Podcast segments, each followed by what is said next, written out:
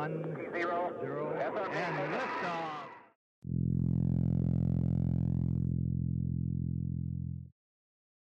Hello, Starship Atlas. I'm your morning news host, Ensign Ingrid Leffler. Let's get started.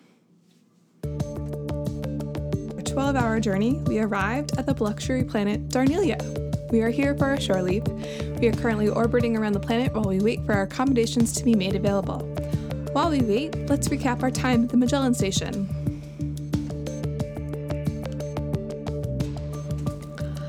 Our recap begins with those highly anticipated traffic numbers. 456 visitors arrived in 39 unique vehicles. 359 visitors came directly from the Magellan Station. We are currently at 56% capacity for vendors, down from the 75% estimates given. Minor trends were down 15%. Now, part of minor trends being down was that Calvarian popcorn was not made available. For those of you who are unclear what a minor trend is, basically a trade center's financial success is determined by a variety of factors. Financial success will be influenced by how many vendors you have on board, how, qua- high, how high of quality those goods are. Do your shoppers feel safe? Do they feel like they're just shopping for necessities, or do they feel like they're able to purchase luxuries? We track the minor trends and minor luxuries that are for sale on our ship. These minor luxuries are affordable and make our shoppers the envy of their homeworld neighbors. If they feel like they are the Joneses and attribute that to our ships, then they're more likely to come back. So, in this case, everyone knows that Calvarian popcorn is the best trend of the year. It's delicious, it's crunchy, makes your tongue a bit numb, your skin a bit glittery, but it can only be grown on Calvarian trees that are grown in Calvarian Nines desert, which makes it a little tricky to come by. So, our minor trends went down since the Calvarian popcorn vendor ship was hit by unexplained explosions outside the Magellan station and never made it. And all popcorn was sadly lost in the wreckage. We had advertised the Calvarian popcorn vendor through the inner space waves, but when our visitors arrived and learned that they couldn't purchase it, our minor trends went down 15% and potential attrition rates also went down. There's good news though. We have another Calvarian popcorn vendor who will meet us on Dorette. Calvarian popcorn will be made available at the next stop. Tell your friends and your enemies.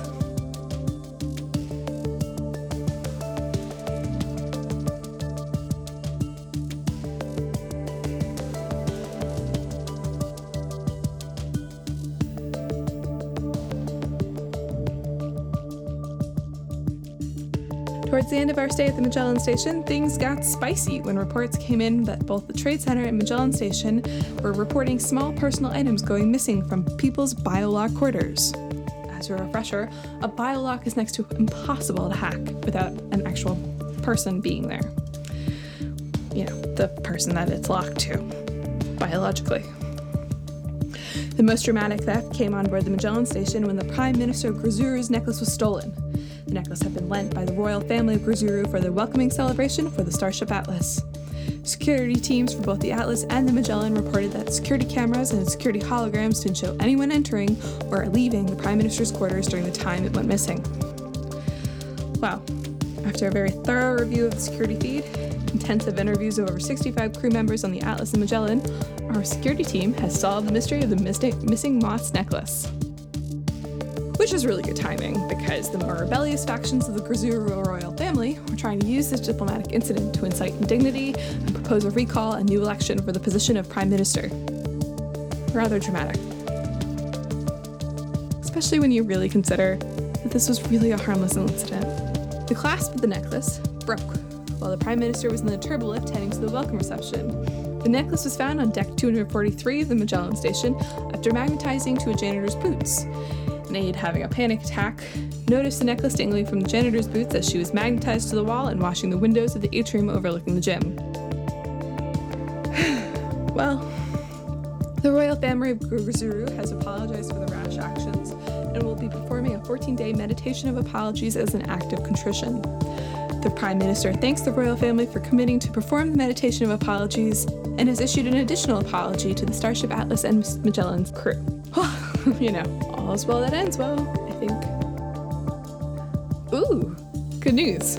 We have received a notification from the local hospitality team that our accommodations are now ready.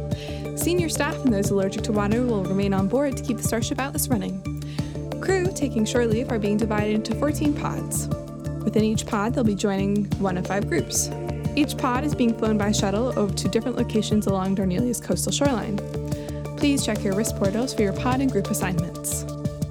Please report to your assigned rally points to catch your shuttle down to the shore. Please be aware that there will be no late shuttles. Be there or be completely stranded. On board. I myself am in Pod 5 Group 3. Woohoo! Commander Nwodum is not to let me sign out early from the morning show, so before I can sign up for a shore leave, we're going live on Darneela. Chat soon!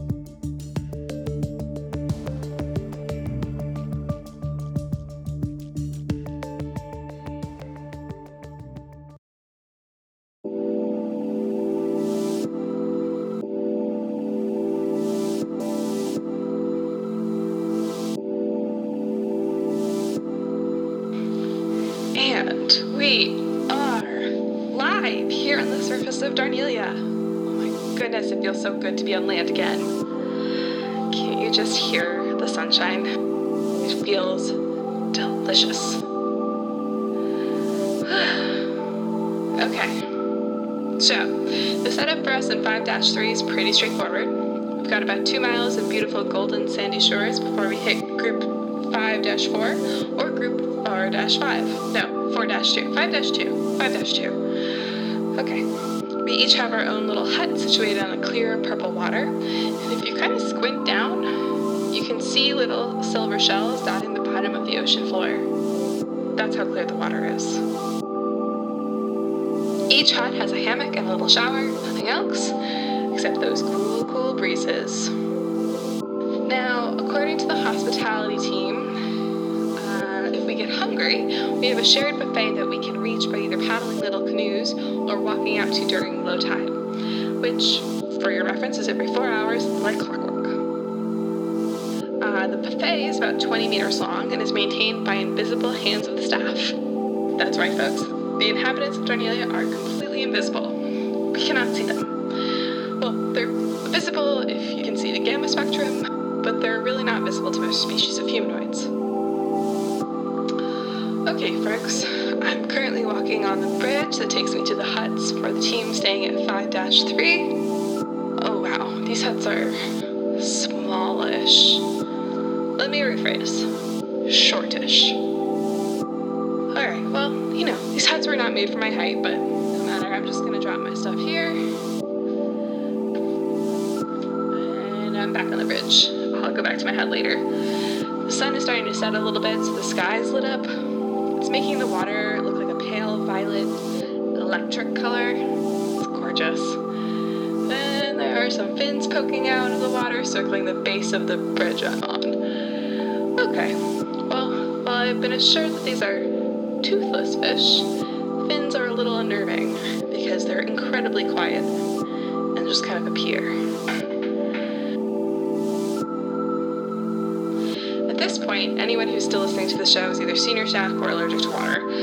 I want to describe what it's like down here, but I really don't want to rub it in your faces um, because you're missing it. So, a survey has been sent to your wrist portal. Hit yes if you want me to keep describing what Darneela is like. Hit no if you want me to just stop and sign off. That's a yes? Huh, I'm rather surprised. Okay, here we go. Okay, so I'm walking back to the bridge and heading down towards the beach to where we arrived. There are a bunch of beach chairs. All of them look like they've been pre adapted for those who are not humanoid shape. Special holes for our tentacled and dorsal fin friends, special sizes for our crew members of different heights and shapes. Bespoke beach chairs. How thoughtful. Alright, well, I'm walking away towards the beach past the chairs, and there's a bit of long pinkish grasses, and then a. Oh. Oh. This is like a hill covered in flowers. Actually, flowering bushes. Each bush has translucent leaves and stems that are kind of soft to touch. The flowers are in all sorts of shades of blue, from the palest of shades to dark navy. Oh, guys, it's stunning. Sort of looks like a gradient from light to dark, and the way the sun's reflecting as it's setting makes it look fire blue. I really don't have good words for how they look, just let's just go with stunning. Let's keep going past the sandbar, flowering bushes, and as it goes back further into land, the bushes slowly move, or they kind of look like they're morphing into trees or something like a tree. These are tall and brown in the trunk, but the trunk isn't one solid tubular shape. It's more like very tiny thin filaments winding in no particular pattern but together. And the filaments are tiny red glowing dots moving up and down. Series of veins or bloodstream. It's really unclear. I'm gonna keep walking and make a loop back towards the huts. I'll go by the buffet. I can see the archway a few dozen feet ahead of me.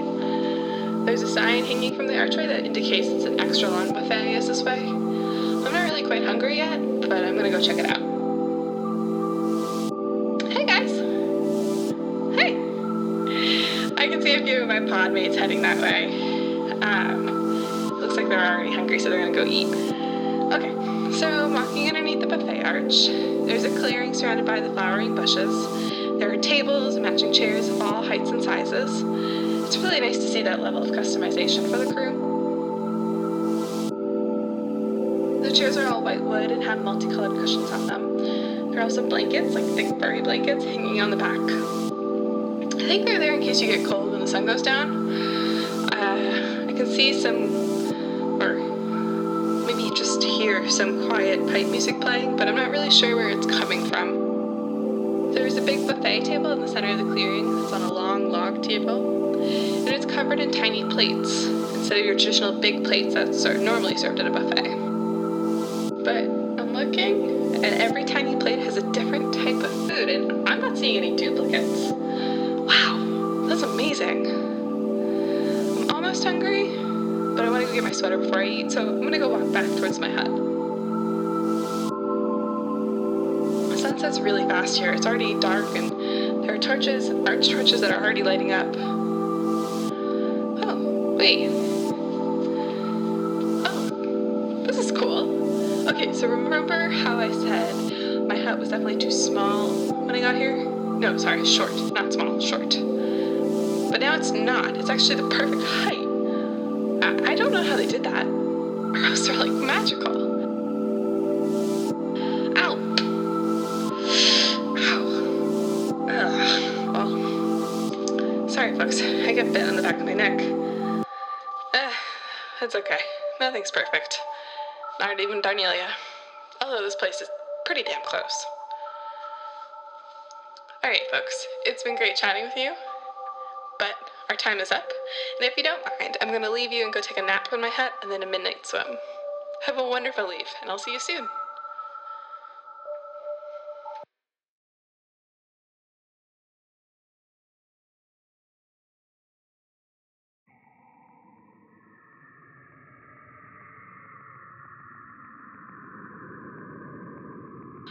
Has ordered everyone back to the Atlas. Please report to emergency shuttles docked at the main pod landing station immediately. We are evacuating Darneela. I repeat, we are evacuating Darneela. This is not a drill.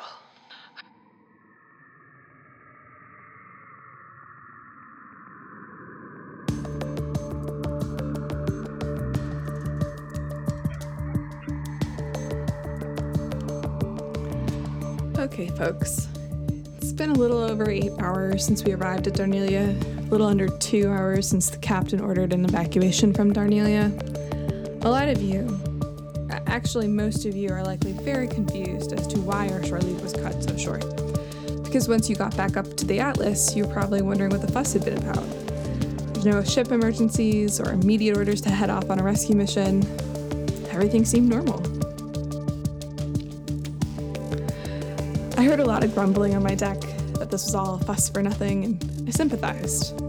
But, folks, the fuss was for something.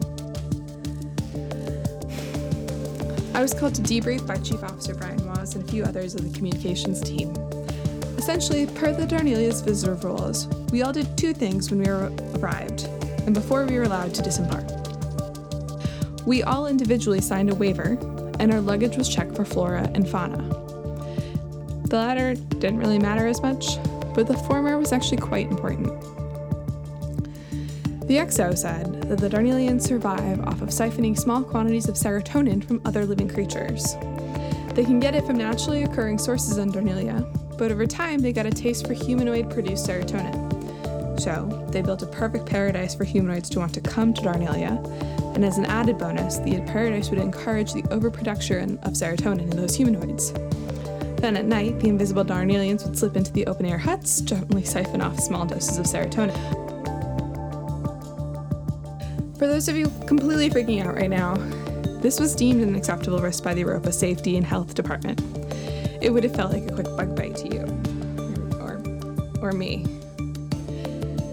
The XO said that over the last four years, there had been a faction of the Darnelians that had been craving larger and larger portions of serotonin. The microdoses siphoned off from tourists have not been cutting it. The faction has become so violent that the main council of Darneela has blocked the territories from receiving tourists. If they couldn't conform to the appropriate harvesting practices, they weren't going to receive anything. Now, the captain and our senior staff were not aware of the violent offshoot faction. The Darnelian Council kept it so secret that not even the regional European Union space governor was. We were recalled back up to the Atlas when the captain and XO found out about the violence between the two groups and that it hadn't been contained, and that certain very violent and very hungry Darnelians had slipped out of their territories and were approaching our vacation pods. They made the decision to evacuate us since the Darnelians were invisible and we wouldn't be able to defend ourselves against them. I have just received word from the senior staff that the head count came back and every crew member has been accounted for. They've ordered that over the next few hours, each residential deck will be reporting to the medical bay for a health scan. Chief Medical Officer Trisha Bittman wants to know how much serotonin was siphoned off from us during the six hours we were on shore. Her team will calculate out if the amounts of siphoned serotonin were in the acceptable. The medical team will then make a recommendation to Captain Atwood and simultaneously the Safety and Health Department of the European Union. Their recommendation will state whether it would have been safe for us at all to stay in the sanctioned territories based on the rate of serotonin harvesting. If the medical team finds out that too much serotonin was harvested, then it is very likely that the Safety and Health Department will shut down Darneela to the European Union humanoid visitors until an alternative to human serotonin can be discovered. Before we close out today's report, I really want to reflect on what we experienced and, quite frankly, narrowly avoided. We forget sometimes how dangerous space is. We get accustomed to certain security and even luxury when we're aboard our Starship Atlas. We serve our ship and do our duties. We get time to enjoy ourselves. We play games. We hang out with each other. But we forget that the space is the cruelest of environments for to conscious beings. We forget the planets we visit, even the luxury planets, even when they're our allies, and even when the locals are so friendly they can be just as dangerous as space. Up next is our music free lunch hour. Today, we will be playing spoken word poetry that was recorded at Jimmy's Poetry Corner last Tuesday during second shift. Music free lunch hour will be followed by Ensign James Bim's afternoon show. For our sign off today, vacations can be work, and work can be vacations. anyway, this is Ensign Ingrid Leffler, signing off.